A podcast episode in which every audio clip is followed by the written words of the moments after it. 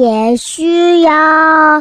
一个相信你的人。欢迎收听电玩店，我是店长迪恩。本集节目由电玩店来赞助一些喝酒、聊天、吃东西的好地方。好，那我底下会讲几个我自己的一些经验，然后我自己觉得好像还不错的地方，来跟大家做一些分享。那为什么这样的分享呢？好，是因为我们有听众，呃，有新的。然后终于在 Apple Podcast 上面又有新的听众留言，那他想要许愿，就是说有没有什么一些嗯适合喝酒聊天的居酒屋，或是说这样子的场地，能够让他跟朋友去买醉，去呃算是有些交流吧。好，所以我就把我自己也不能说私房菜单，只是我自己有去吃过，或者我的朋友。哦，有些那种就是嘴特别刁的一些朋友是我推荐的一些地方，那我想说就没什么好尝试的，就跟大家做一些分享。而且毕竟我们现在流量也没有到非常厉害，所以我不相信说我们今天讲完之后那些店会瞬间爆满，甚至说这些店应该本来他们生意就很好，所以并不会因为我们让它变得更难订，而只是在于说大家还是依照自己的习惯的时间，或是说呃可能有事没事就去求一下签，然后得到一些好运气来去做这样的预定。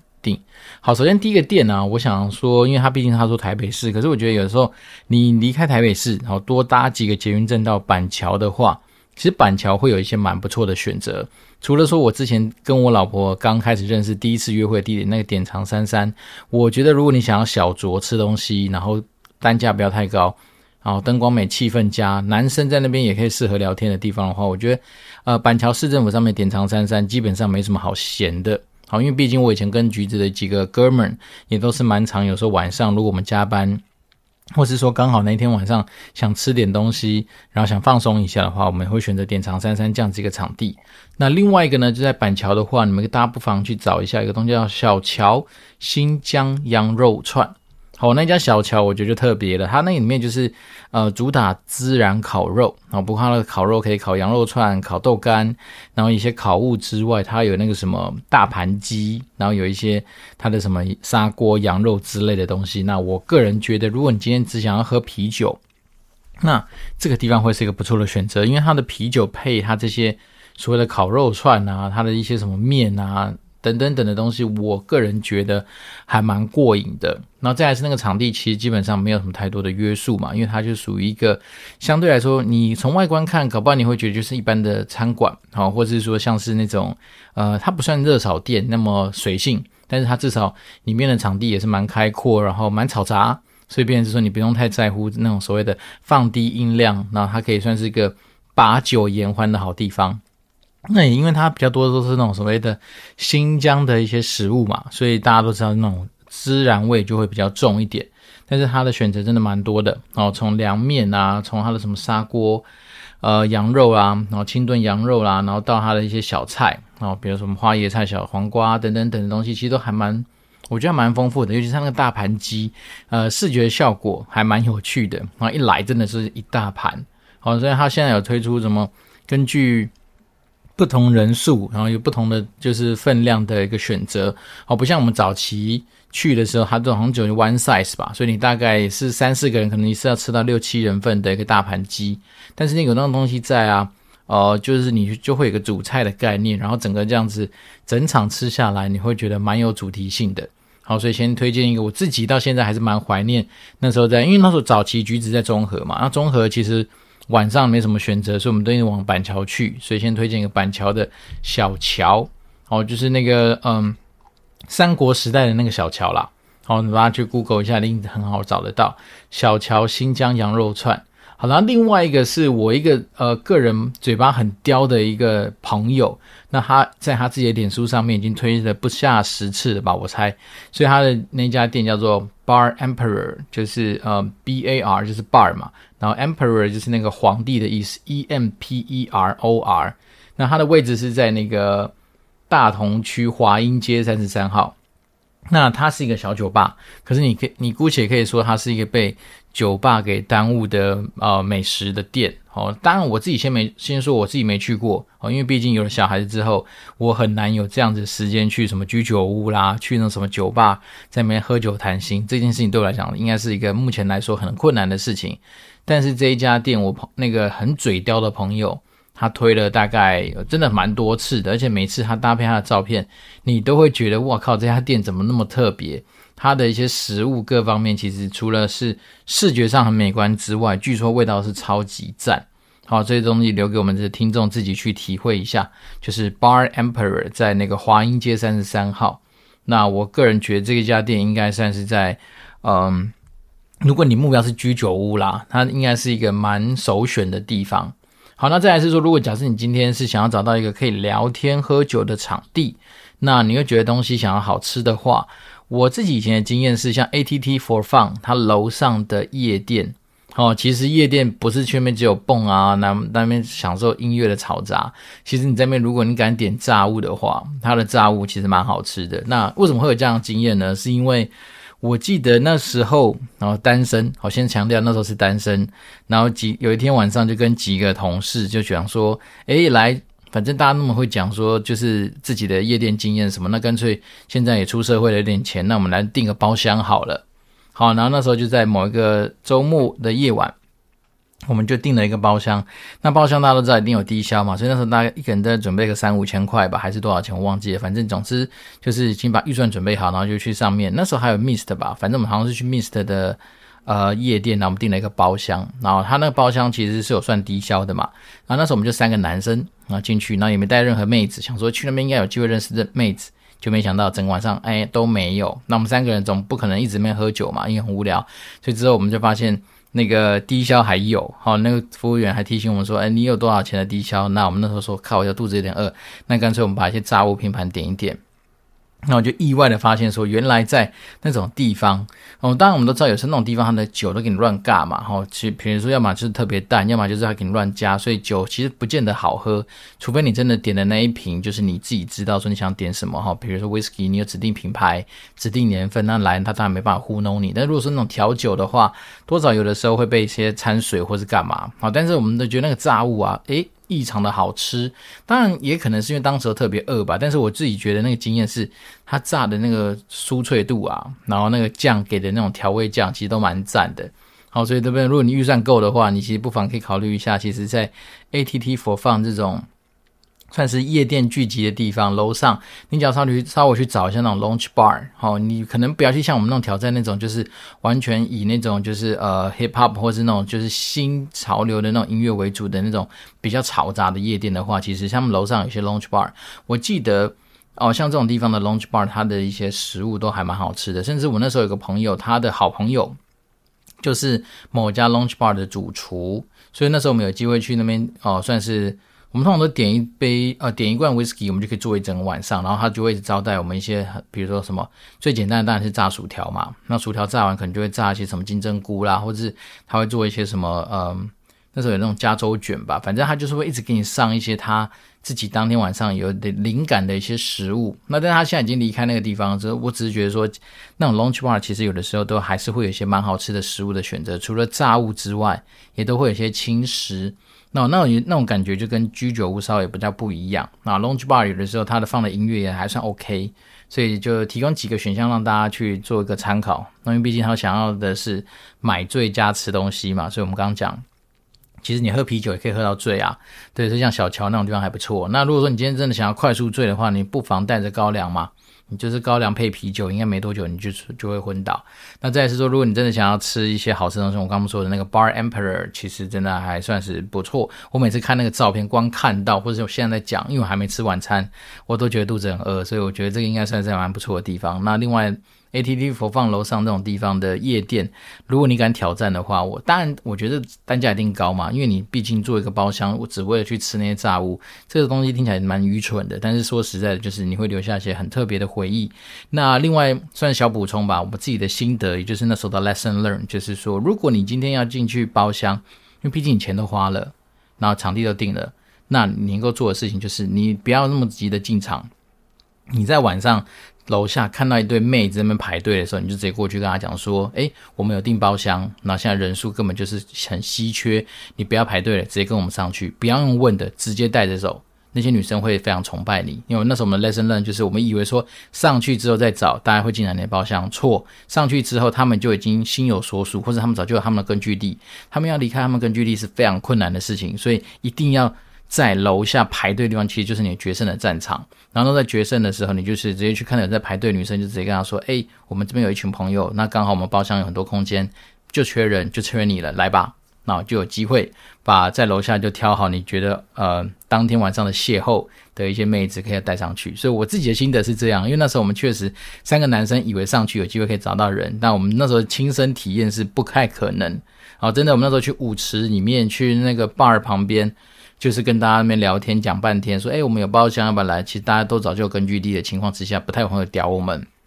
反而是那时候有隔壁桌的姐姐，我们都叫姐姐，就是因为她确实应该是某些人的老婆，或是什么某些，反正对你应该是要叫姐姐或是阿姨这样的人物的角色吧。但你也知道说这种想象去应该就是没有什么下文跟搞头，而且毕竟我们那个时候还蛮年轻的嘛，所以去绝对不是为了什么地方妈妈在找贤达之类这样子的一个服务啦。所以便是呃，如果说你假设今天真的就是要找到一个地方可以把酒言欢的话，那我觉得呃不同的环境哦，说真的其实都会有不同的选择。那以上就是这几个点，然后推荐给我们的就是热情听众来给我们留言的一个好听众，非常谢谢他。好，那今天这一集呢，想说跟大家聊一个东西，有关于八卦这件事情在职场上面我觉得的一些想法。那原因是因为这样子啊，我觉得其实呃我自己细瞅一下自己在整个职场上面来说的话，其实一一直以来我好像都蛮有机会，然后可以得到蛮多一些朋友的信任，或是说同事的一些信赖，所以他们就是会愿意把一些我觉得比较特别的一些讯息交付给我。那我相信这东西如果说能够有这样子的一个，不能说天赋，但能够有这样子的一个优势跟权利，可能某方面来说也代表说你今天不能说你今天到这边，然后你是一个广播站。然后那这件事情我觉得我算是蛮有意识的去呃提醒自己不要去做那种所谓的八卦中心，我们可以当成一个倾听者，或者是说扮演一个就是陪伴跟给意见的人。但是对于这种就是八卦的传递，我本身是尽量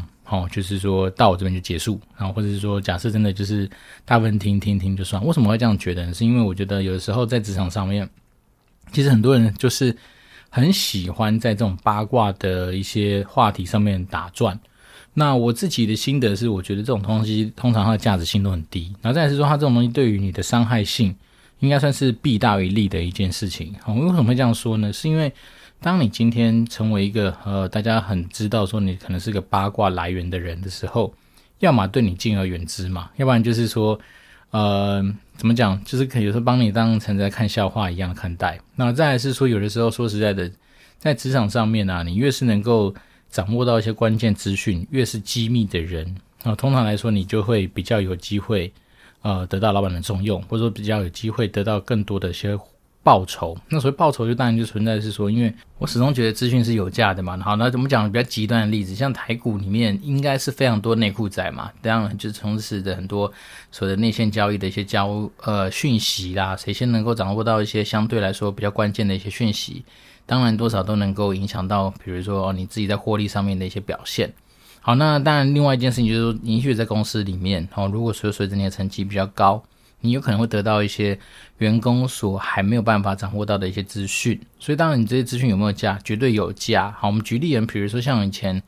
呃，我们在做、哦、比如说人事的一些调整的之前，其实你大概都已经知道说谁有可能会被勒掉。那当你今天如果提早让对方有所准备，好，比如提早让对方开始去打开自己的履历，或是开始去联络 hunter 的话，那当然他整个心情或者他整个准备度就会比起当天直接给你个纸箱叫你滚蛋的那种来得更加的缓冲，更加的有余裕嘛。所以你说资讯重不重要？我我个人觉得其实在职场上面有时候资讯这件事情真的是蛮重要的，但是我个人会觉得，当然我觉得好奇心这件事情绝对是人性、哦、人天生喜欢对于八卦这种东西它会有一种就是强烈的爱好。但是随着我自己的心得啊，就是这样让自己的职涯这样几年下来，我自己是觉得能够去对抗这东西的一个最初衷就是在于是说，你先去想一个问题，是你今天得到这些资讯你到底能够干嘛。假设你只把它当茶余饭后的一个闲聊的话题，那我觉得大可不必，因为这种东西说实在的，你可以聊的话题太多了，你不一定要把你现在话题只环绕在你自己的同事啊或者公司所未来可能会发生的事情上面，我倒是觉得不太需要哦。原因是因为这样子啊，就是我自己是在观察，有时候很多人成为八卦的那个所谓中心的时候，通常来说他的那个升迁的路，或是说他自己的发展，可能事实上都不会有想象中那么好。因为你仔细看，其实很多时候能够被晋升上去的那些人，或是说真的能够成为之后比较大的主管，通常蛮多主管都不会是那一种好，比如说从八卦接收站，或是八卦的传递传播者，或是一个就是一个呃什么花枝招展的八卦中心，不太可能。通常来说，我倒是觉得越往上面走的主管，其实对于资讯的一些保密性，或者说对于很多东西的一些判断，其实都更加有它的一些成熟度。好、哦，之所以我讲成熟度，就是说，因为很多时候说实在，你越高层，你会接触到的资讯很多嘛，来自于下面给你的反馈，来自于同侪之间的一些分享，甚至来自于很多高阶看某些事情的一些想法的分享，所以它其实是一个三百六十度、哦、就是环绕在你上下左右这样子的一个资讯的一个传递。但是说实在的，有时候如果你今天哦，可能有些人就是习惯说我收到什么，然后把它当成茶余饭后的话题讲出去，然后显得好像自己在某些资讯上面有一些优势或领先。是啦，你有可能会因为这样得到一些、哦、大家崇拜的眼光。但是说真的、啊、如果说你今天只透过一两次这样子的东西，然后就自得意满，但是说实在的，其实长期来说，大家慢慢会对你敬而远之。那会有这样子的一些心得跟想法，是因为最近听到朋友的一些案例啊，然后回想起以前自己在呃工作上面想到的一些人事物、哦、因为有时候讲真的我们夸张，如果像跟你讲说你们公司的八卦接收站或八卦中心，你可能脑袋里面就早就已经浮现出谁谁谁的样子，那这件事情其实是蛮合理的，那你就知道说这些人很有趣，他们就会成为这样子的一个角色。那通常这个角色你再去对应一下他的那个职务或职级或者年资，你就会发现说其实他并不见得一定能够在那个职务上面是得到非常高的一些 promote。 好，仔细去想想这样的人，其实他们也许我不知道是鸡生蛋蛋生鸡啊，也许是说因为他今天特爱去弄这些八卦，所以导致说他卡在那个位置，还是说因为他就是天生那个能力不足，所以导致说他只能够透过八卦来取暖，这我就不知道。但是我只能是说，就是呃，最近刚好跟朋友聊到这样的话题，我觉得就是蛮值得在节目上跟大家聊一聊。那讲到资讯保密这件事情，一方面是因为呃，从我加入橘子以来，因为毕竟我们软体业嘛，那软体业其实很多时候东东西都是属于那种呃无形资产，然后有时候可能就是一些呃创作理念啊，或是说一些 I P 啦，或是说一些那种比较智慧财产面的东西，所以你说它被复制的机会大不大？其实非常大，甚至有的时候说实在的，如果说你今天是负担某些重要产品的一些营运，那有的时候你可能会优先拿到一些版本，你有可能优先拿到一些未来即将要上市的道具的东西。那说真的，你说那种有时候就是一张图而已，那明眼人一看，搞不好真的就知道说接下来整个故事线的发展，或接下来整个世界观或怎么样调整。那搞不好真的只因一张图，那整个市场上的一些呃价值变动就很剧烈。我们举例而言哦，好像是以前我们天堂常常办那个所谓的台币活动嘛，所谓台币活动就是说你利用呃台币这个真金白银去换取一些哪怕是你的武器啦或防具啦或是游戏内的道具。好，那通常有时候我们在呃，规划完这种活动之后，我们都是会去提干一个原厂，然后会去测试嘛。那测试的时候，其实说真的，这个东西它就已经是个可以看到的东西。好，那假设说你今天有人事先知道说，接下来我们要推出的台币道具，举例人，比如说已经不是防具了，是武器。好，那大家可能就会知道说，哦，做武器可能会影响到游戏内的某些什么材料的一些价格，甚至是有可能会影响到某些防具的价格，那就可以事先先做一些反应。甚至说有些时候如果你推出的东西是那种必须要用到游戏内的某些物质才能够去打造的时候，那大家都知道嘛，当你今天这东西有需求的时候，它一定是供需法则，所以它导致它的短时间之内它的价格可能就会上涨。那如果你今天是一个聪明的人，搞不好你到时候就已经先去做市场上面这种物资的大量的低收、哦、因为毕竟你是有那个资讯领先的角色，所以你当然就可以低价去把东西收起来，然后等到这个东西放出来之后，因为一方面市场上没有，所以就随便你喊价钱嘛，所以你可能可以用高价把它卖掉。对，那这种东西某方来说它就是某一种就是好，比如说原物料上面的期货上面的变动，所以变成是说我觉得以前在我们游戏公司我们都有这样的习惯，就是像我离开座位我一定是把自己的电脑跟萤幕给锁起来，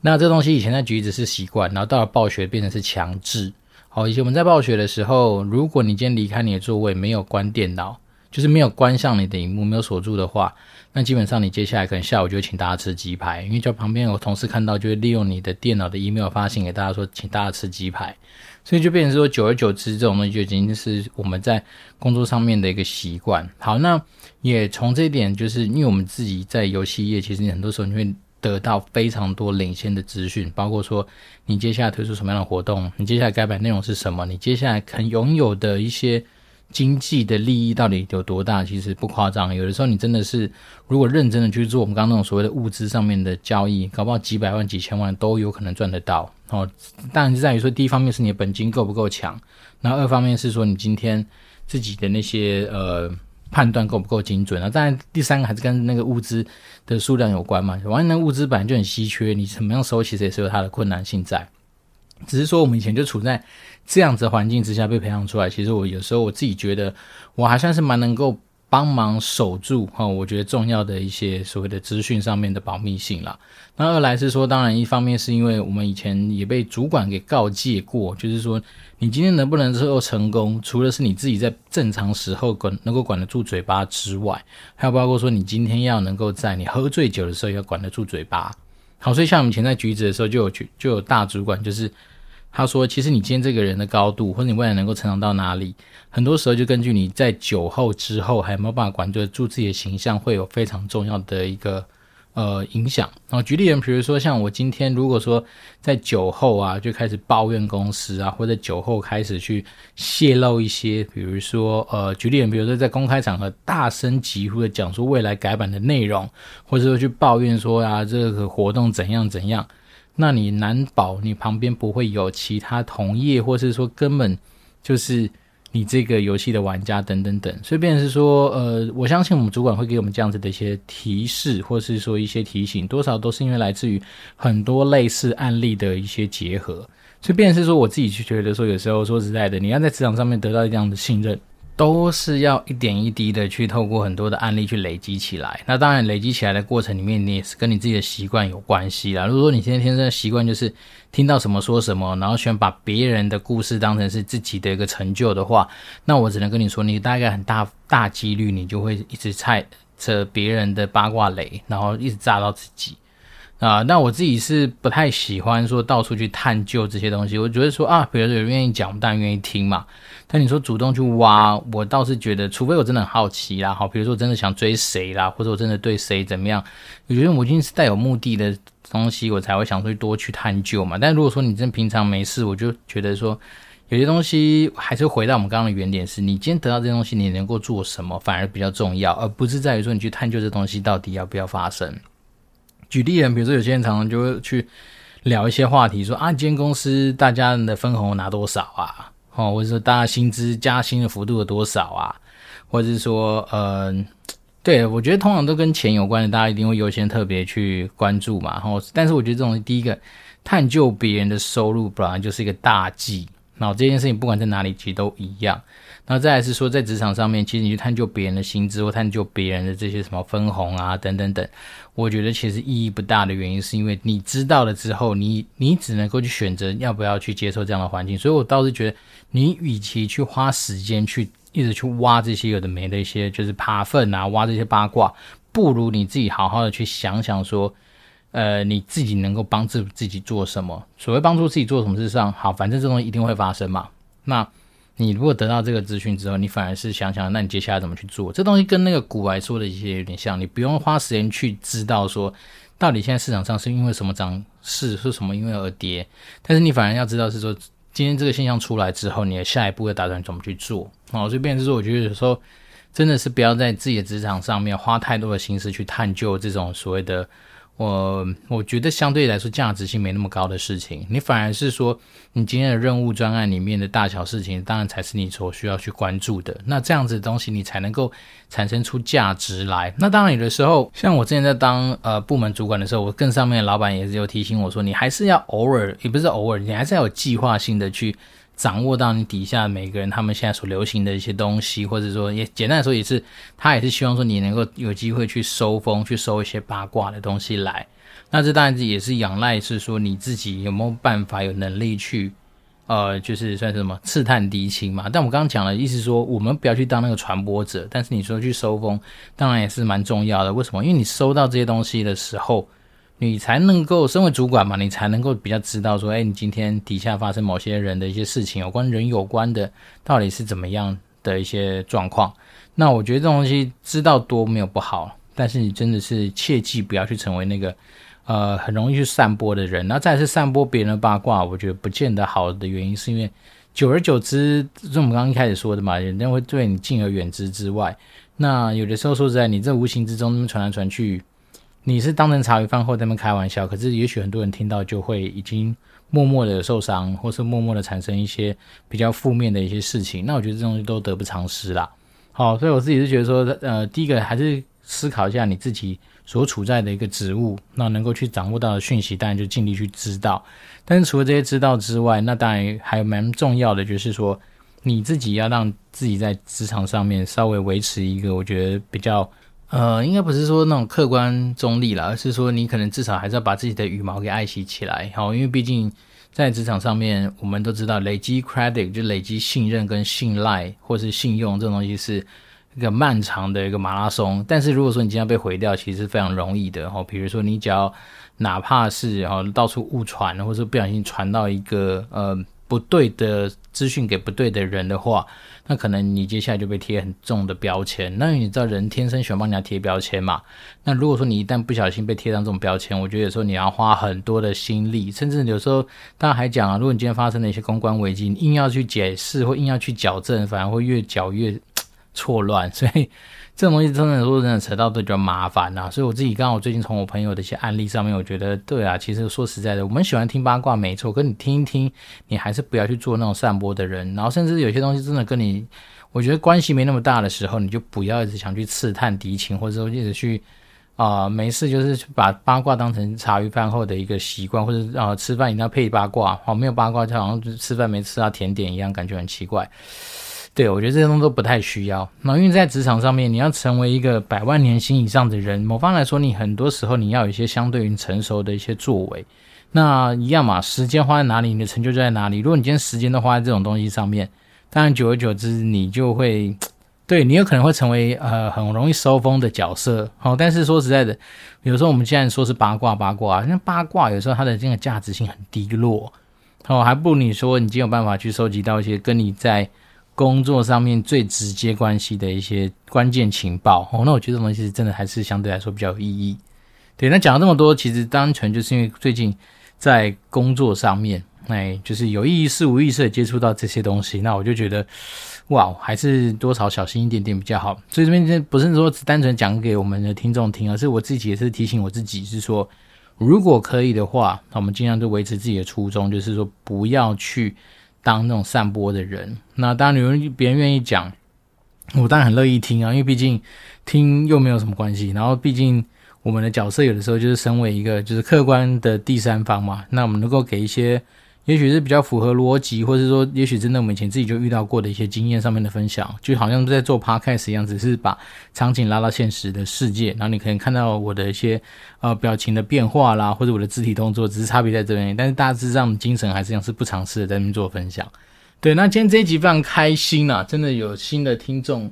的留言，然后、哦、这件事情大概已经距离上次大概刚好一季多的时间，因为上一次留言是三月一号，这次是六月二十四号的留言，所以非常感谢我们这位听众。那我们就来念念一下他的听他的留言好了。他的那个标题叫做谢谢店长长期陪伴，那一样是给五颗星嘛，所以就是非常上道。那内容是说最近股市看得难过，都懒得看盘，只剩定期定额让他自己扣。想问问店长，你台北有没有推荐的居酒屋？想跟朋友一起买最吃好吃的，然后忘记股市的忧愁。呃谢谢我。好，那我觉得这件事情就是我们一开始就已经给他用力的回馈了嘛，我们大概花了将近十分钟的时间跟他讲了几间居酒屋。但是除此之外，另外一个他有提到说，最近其实不管是台美股，当然最近这两天比较不准，因为这两天稍微台美股都有起来，但前阵子真的是你的心情会非常的差，因为你每天开美股就是一直跌。像我讲真的，在年初的时候，我的账上的损益至少还有一点点正的，但是到最近那时候几天跌下来，大概都是负到快二十几 percent， 那甚至是呃我的 NVIDIA 啦、Tesla 啦这些个股在之前都是正蛮多的一个状况，但是最近就是真的是跌烂。好，这便是说我能够理解他的心情，就是觉得说没什么好去看的。对，那对，那这像是也像是我们之前一直跟大家提醒的，就是说越是这种时候，你反而越是定期定额这样的操作是对的。我为什么？因为它就是能够自动去帮你平准或是平滑化你之前所投资的成本。因为当然也许之前在市道比较好的时候，也许某个东西的单价一定是比较高嘛，但这时候如果你在做定期定额的方式，其实你还是帮你把它的那个成本给就是平滑化给拉低。所以当然你要说这东西偏向左侧交易也是没错啊。好，那让市场恐惧的时候，你现在开始贪婪，那你只要能够有很多的资金持续打进去，那你就是疯狂的贪婪嘛，总是贪到低点嘛，贪到贪到低点返回就是重返荣耀的时候，你当然就可以享受到整个就是呃它整个起来的一个果实，而且无形之中你的成本就会变相对比较低。那当然这东西讲起来很简单啊，因为说实在这个东西你能够一直定期定额，也代表说你本身你的现金流或是你自己的一些就是资金控管上面是相对来说比较稳健的，所以你才能够做到这样的事情。因为万一有些人就是好，比如说看到诶好像市场上有时候有点松动，然后开始就是加大杠杆，然后就搞它一波，但是通常这一波搞完你就自己也就毕业了。所以便是说在市场上面真的是就是你能够活得久呢，才能够看得到你今天所投资下去的东西能够给你一个公道，然后再是那个公司或是那个标的本身也要够久嘛，要活得够久它才能够重新重返荣耀。那能不能活到够久的一个地方，当然往来我觉得有时候蛮多时候你还是要靠基本面去做这些支撑啦。当然你说呃，就技术面，尤其是我最近在学的一些东西，技术面的东西它不没在跟你讲说什么放长长久久，因为他们毕竟有一些讯号出现，就要对应那些讯号做该做的一些操作。所以变成说当然在技术分析流派里面来说的时候，蛮多时候并不是定期定额，而是在于说你该停损就要停损，好，那停损完之后你再找下一个机会，然后去把你的获利给扩大。所以这两个地方有点不太一样，但是我个人觉得没有对或错，单纯在你之前要打进去这些就是所谓的交易策略的时候，你自己的所设定的一些想法是什么。像我自己的那边以前如果是在做所谓的呃技术分析所导致的一些交易策略的时候，通常来说都比短的。好，比如说有些时候真的是跟着大家有讯号来就冲进去，然后跟着说啊该停损我就是认真停损，然后该获利放大的时候就会把它忍个几天让它去获利放大。所以这样整体下来我只求总绩效，就是所谓的总报酬率是有正的，那其实就蛮爽的。所以说真的最近你只要开始假设真的你今天我做的是所谓的呃比如说好技术分析相关的，可能礼拜一打礼拜五卖，然后也许有时候礼拜一打礼拜四卖，然后是停损出去，好像不管。但是我只要这几个礼拜下来总绩效报酬是正的，然后对比一下大盘，你就发现其实这个时候你只要是绩效是正的，基本上就能够击败大盘嘛。所以这也是一个蛮有趣的一个动作。但是当然你说这资金控管，我们也不是把所有的资产都拿去做这样子就是所谓的短进短出这样子的一个操作。所以整体上来说呃，我觉得投资的路上就是这样，就是说该做什么事情我们就认真的去把它纪律的把它完成。好，所以说像我自己知道说、哦、我还是要定期定额去买一些指数型的东西来去守住我的资金，那我就会去做这样的事情。那比如说我今天知道说我这边就去来做一些学习，去做一些呃技术层面的一些交易，那我有去做这样方式的一些尝试。那我觉得很多东西反正真的就是没有对错，尤其在职场上面，你可以选择当一个八卦散播的东西，你也可以选择只当一个聆听的一个接收者，然后去做一个相对比较安静的一个旁观者，这这东西都是自己可以选择。但是就我自己的经验上面来告诉我们是说，其实你如果越是往越位阶越高的地方走，当然你要有一定的收风能力。好，所以收风能力是说你能够去掌握到一些嗯底下人之间的变化跟一些资讯上面的交流，但是你要让自己是维持一个相对来说哎好像形象还不错的一个清流，是因为你只要不要到处去讲。哦，你只要不要是一直作为想说是因为利用讲这些东西来去得到自己的一些分数的话，那相对来说我觉得你在职场上面的路或是形象上面应该会相对来说比较好。对，那今天这一集就是讲一个相对我觉得蛮小的主题、哦、就是八卦这件事情，然后毕竟我们也不太能够去分享太多也没的一些案例，但是我觉得就是拿这个东西来跟大家闲聊啦，就是说如果你今天不小心刚好就是一个八卦的散步中心的话，我觉得你可以稍微的去踩刹车，然后转换一下自己的角色，变成是你可以接收不要讲，那你就会发现你可能接下来你的一些生活或者跟别人互动就会产生蛮多不一样的一些变化，我自己的心得是这样，那就再分享给大家。那非常感谢我们热情听众的做好一个非常棒的一个示范，直接用五星留言来给予我们一个问问题，然后甚至让我们能够有机会好好把我们的好东西分享给大家的一个机会，那非常感谢我们这位热情的听众，那当然也就是抛砖引玉嘛，我们就把这样的东西分享给我们其他的人，如果说你有些不管是在职场上面生活上面，哪怕是你只想要去买醉或是想要去体验一下呃，在呃夜店吃薯条这样子的一些问题的话，都都欢迎透过Apple Podcast 的五星留言给我，那我当然就会竭诚为大家服务。那我这边是电玩店，我是店长迪，我们就持续保持联络咯，拜拜。